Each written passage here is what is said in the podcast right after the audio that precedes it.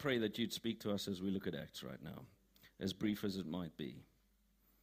We've been studying Acts, and we want to. We want to be more like them, but we know that the church you're coming back for is more powerful than the church of Acts.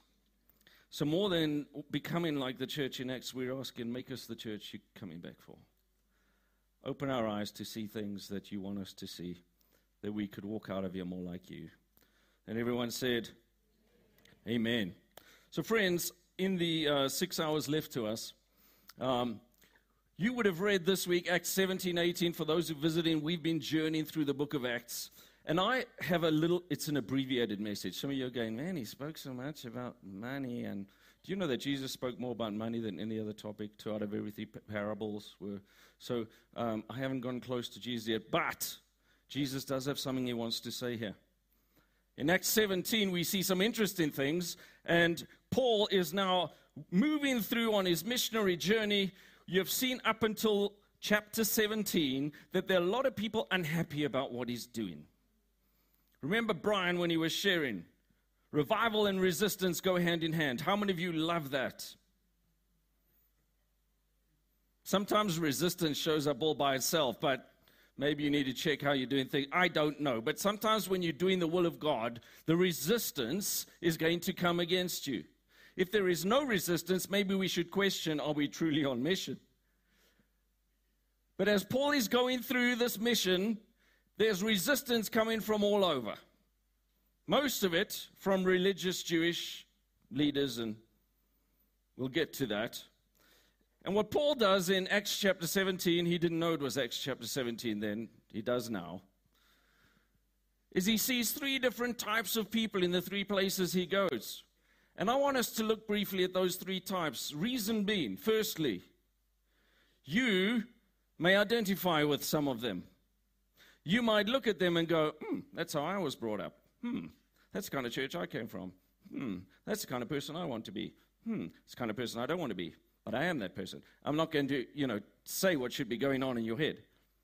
But secondly, as you go and you share the gospel like Paul was, you're going to encounter people like this, and he gives us a very good methodology in each of these three of how to deal with them. And thirdly, these three types persist throughout the ages and are very prevalent in Christian individuals and Christian churches. How many of you know the church Jesus is coming back for is going to look different than the church today? Can I just ask that again? Do you believe the beautiful bride, spotless and glorious, that the Holy Spirit's preparing for Jesus is going to be slightly different to what you're experiencing now? Can I just see a show of big toes, please?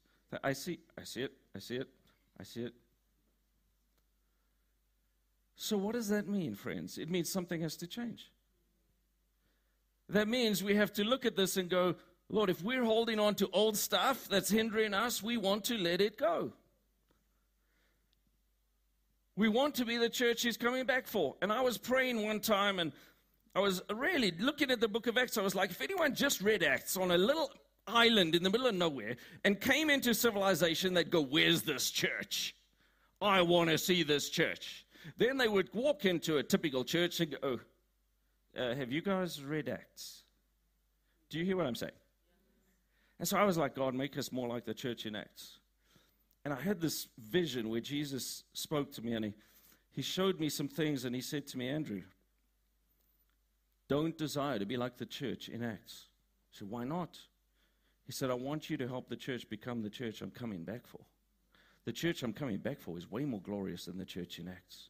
I was like, really? He said, for a start, only the apostles and senior leaders did most of the stuff. The church I'm coming back for, every member is going to be doing this stuff. Would you say this with me? Every member. Would you turn to your neighbor now and tell them how much you hate it when the pastor tells you to turn to your neighbor and say something in church?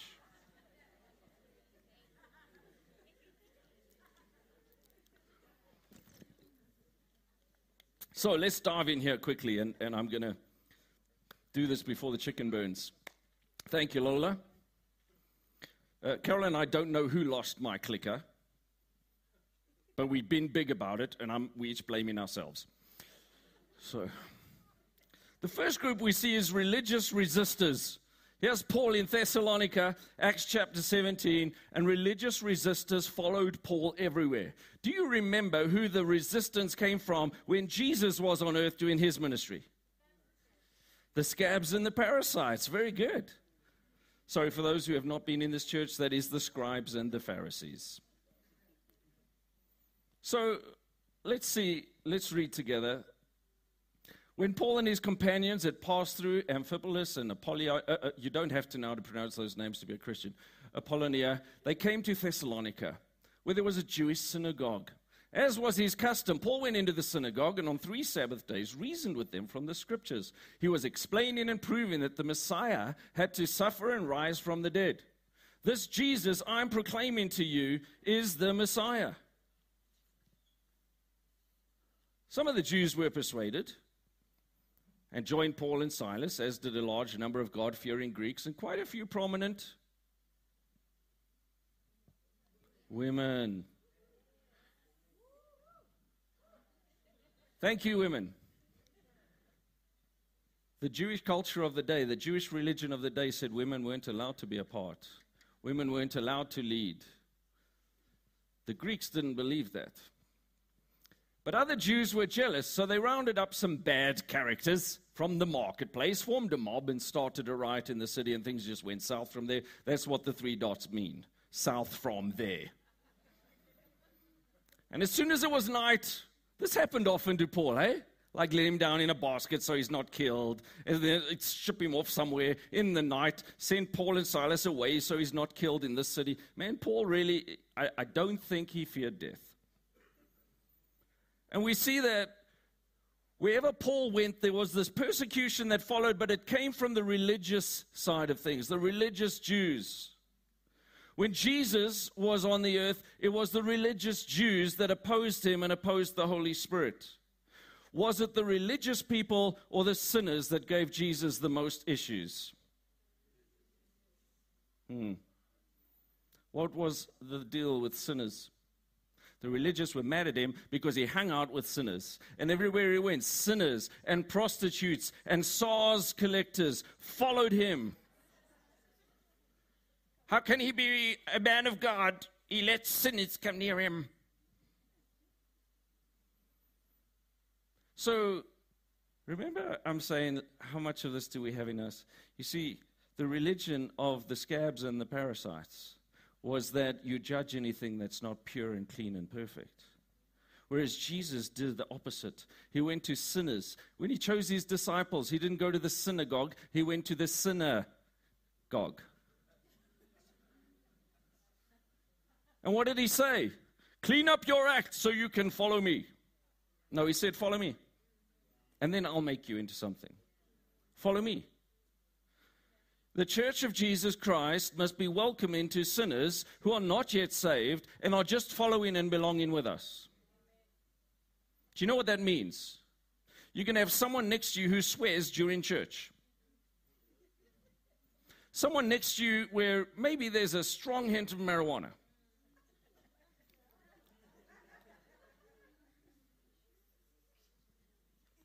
Most churches today reject and judge sinners and embrace the religious? Do we want to be the church of Jesus Christ or the church of the Pharisees? Listen, I was raised in a church that was not the church of Jesus Christ, resisted Holy Spirit, resisted a whole lot, lots of rules and things, but it was more religion than relationship. Jesus didn't have anything good to say to the religious leaders of the day. Why don't you just pop that up quickly for me, please? the scribes and the Pharisees, John 7, John 8, Jesus is talking to them and about them. And won't you bring up that scripture? How would you like him to say this about you? Isaiah was right when he prophesied about you hypocrites. As it is written, these people honor me with their lips, but their hearts are far from me. They worship me in vain. Their teachings are merely human rules. You've let go of the commands of God and are holding on to. How many churches when the Holy Spirit comes to move, say, No, that's not the way it's always been done in this church. The way it's always been done in this church is like this, and that's the way we're going to do it. And you wonder why so many get left behind every time there's a move of God. Next, please, Lola. And he continued, You have a fine way of setting aside the commands of God in order to observe your own. Hmm. We like our traditions, we like our culture, we like to feel comfortable. But if we're going to become the church Jesus is coming back for, we're going to have to let go of some of them. Thus, you nullify the word of God by your tradition that you've handed down. Ouch.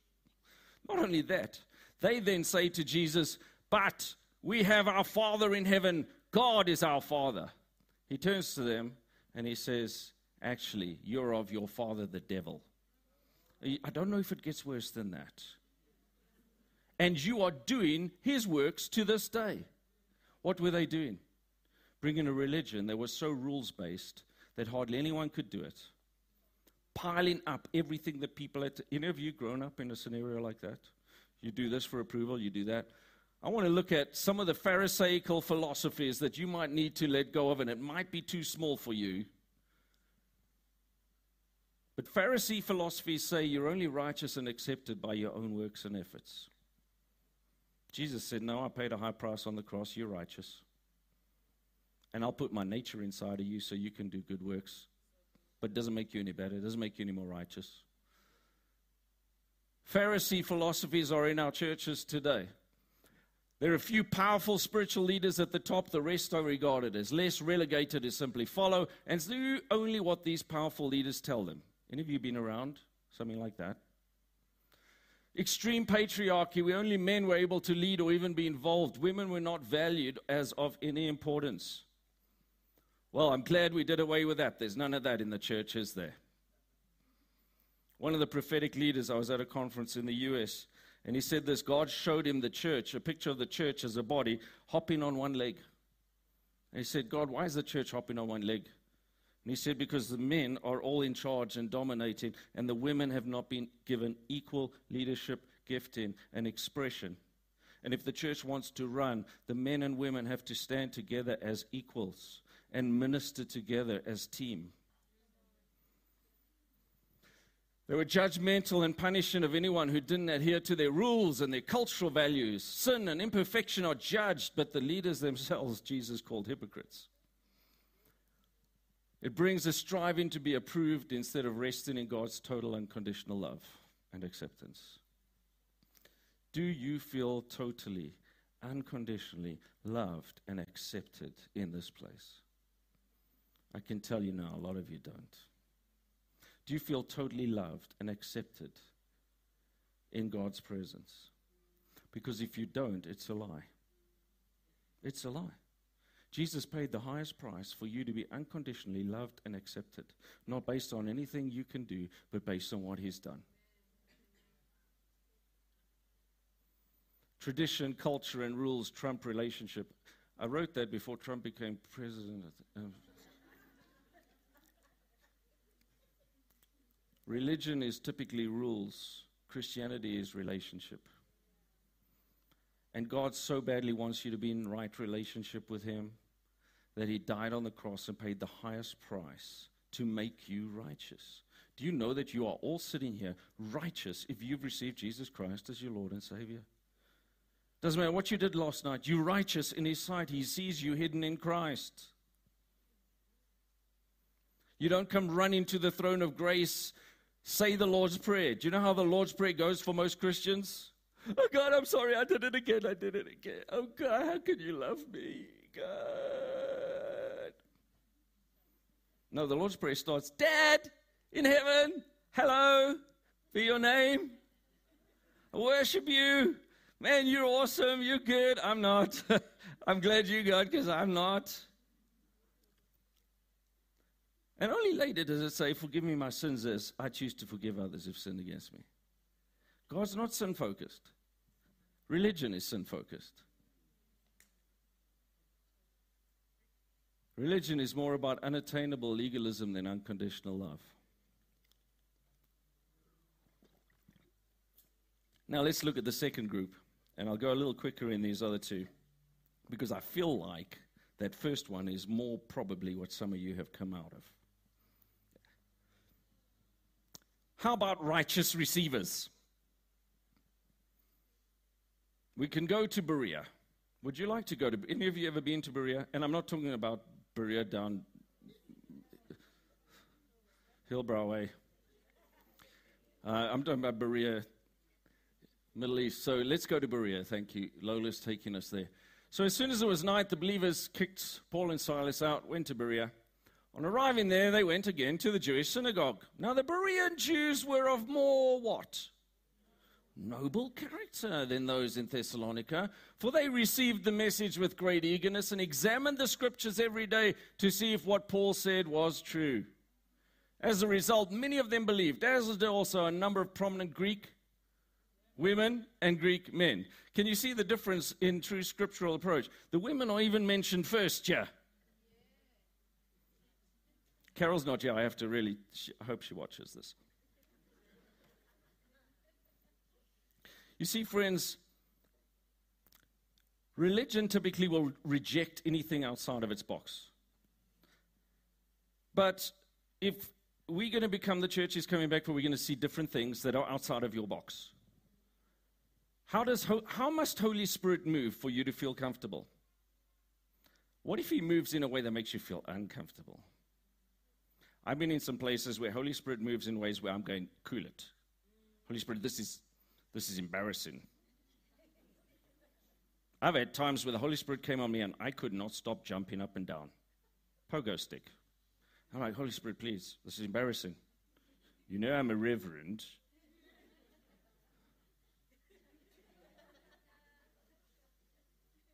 I'm telling you now, we've been through some revivals and refreshings where Holy Spirit does some stuff that's uncomfortable, that's crazy.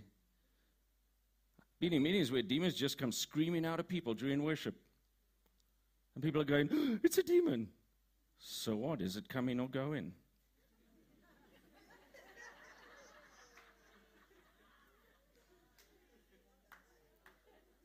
Guys, really, I think we've gotten so lazy and settled in our nice cultural comfort zone that it'll be very hard to become the church. Jesus, Holy Spirit's got his job cut out for him. Prepare the bride. I'm going every day, Jesus, make me more flexible because I got some religion in me. I got some resistance. So you look at the Dark Ages where the church lost almost everything to heresy. And there had to be new revelations and transformations along the way to bring us to where we are today. Starting with Martin Luther, who said, You are not saved by paying all these condolences, you're not saved by doing all these things. A Catholic church was mad at him. They even tried to kill a bunch of them because they said, You don't pay for your sins, you're saved by grace. hey, religion. The Pharisees were very upset. But there was no baptism in the Holy Spirit, there was no baptism in water, it was just saved by grace. And then certain other revelations came. And the sad thing is that the church got this revelation when the next one came to make us more like the Christ church. This one persecuted the next one. No, we, we don't believe in baptism in full immersion. You guys go away and form your own baptism by full immersion group. We'll call you Baptists. Okay. Oh, you guys believe that the baptism of the Holy Spirit is for today? You guys are crazy. Call you charismaniacs. When the charismatic move started, man, there was only a, like two churches. I visited Rhema when it was 200 strong. Got baptized in the Holy Spirit when everyone told me I'd get a demonic tongue. So few people had it. Now it is the fastest growing movement in the world the spirit filled churches in the world. Traditional churches are shutting down left, right, and center, but the spirit filled, charismatic, faith filled church is growing faster than the population of the world. Amen. So, if we want to be like these people, we need to do two things. Firstly, be ready to accept new things. But secondly, don't accept everything. Just because some man or woman up here said it doesn't make it true. You go research the scriptures. How did I get baptized as an adult believer? Because I researched the scriptures and said, this teaching that says my baptism as an infant is valid doesn't line up with scripture because Jesus said you must repent and believe before you're baptized. Scripture. And the last group. A Couple of deceivers, but they're very devoted. Do you know that those who are deceived can be so devoted to their deception? I am so devoted to my deception, I don't even know I'm deceived. That's why I got married. My wife points it out every day. If you don't know where you're deceived, get married. Let's look at this one quickly in closing. And I'm not going to read the whole thing, I'm just going to highlight it. So, Paul is going to Athens. He sees the city is full of idols, and he's a little upset. And so he starts to talk to them about the gospel. And they say, What's this babbler trying to say? Thanks, Lola. They said this because Paul was preaching the good news about Jesus and the resurrections. They took him and talk, took him to the Areopagus, where they said to him, We want to know about this new teaching. Why? Look at the brackets. All the Athenians and the foreigners who lived there spent their time doing nothing but talking about and listening to the latest ideas. Gosh, okay, next one. So Paul then stands up in this meeting. He says, I see that you are very, hmm, very religious. You can be so religious. Religion doesn't save, religion traps you in bondage. Only Jesus saves. And he says, For as I walked around and looked carefully at your objects of worship, I even found one that says, To an unknown God. They had temples, they had places of worship, they had pillars to every single God they could think of, because we got to try and, you know, hedge our bets. Keep all the gods happy. Next one. The God who made this world yells the gospel and everything in it. Lord of heaven and earth doesn't live in your temples. He's not served by human hands. He gives everyone life and breath. From one man he made all the nations that they should inhabit the whole earth. He marked out the very days and times in history and the places you would live. How's that for a verse? You're not here by mistake. Next. He did this so they would seek him and perhaps reach out for him and find him, though he's not far from us. For in him we live and move and have our being, as some of your poets have said, we're his offspring. So, since we're God's offspring, we should not think that the divine being is like gold or silver or stone, an image made by human design and skill, and he comes in for the kill, Lola. Hey, uh, don't kill Lola. That was just. Lola, you're amazing. Thank you. Bless Lola. In the past, God overlooked such what? Do you know how many believers are ignorant of what they're doing by embracing everything plus Jesus? Because there is a thinking out there, well, there are many ways to God. No, Jesus said, I'm the way, the truth, life. You don't get there except through me. They were hedging their bets. Well, we don't do that today. I come to the prayer with, with Tobeka and the fire squad. I receive prayer for healing, then I go see the Sangoma afterwards. I pray in church, but then I also pray to Mary and Saint Chris, Saint Christopher. Jesus and the ancestors. Jesus and the horoscope. How many Christians tell me, my horoscope said this, pray for me, Pastor? I'll pray. Give them the scope of how horrifying that horoscope is.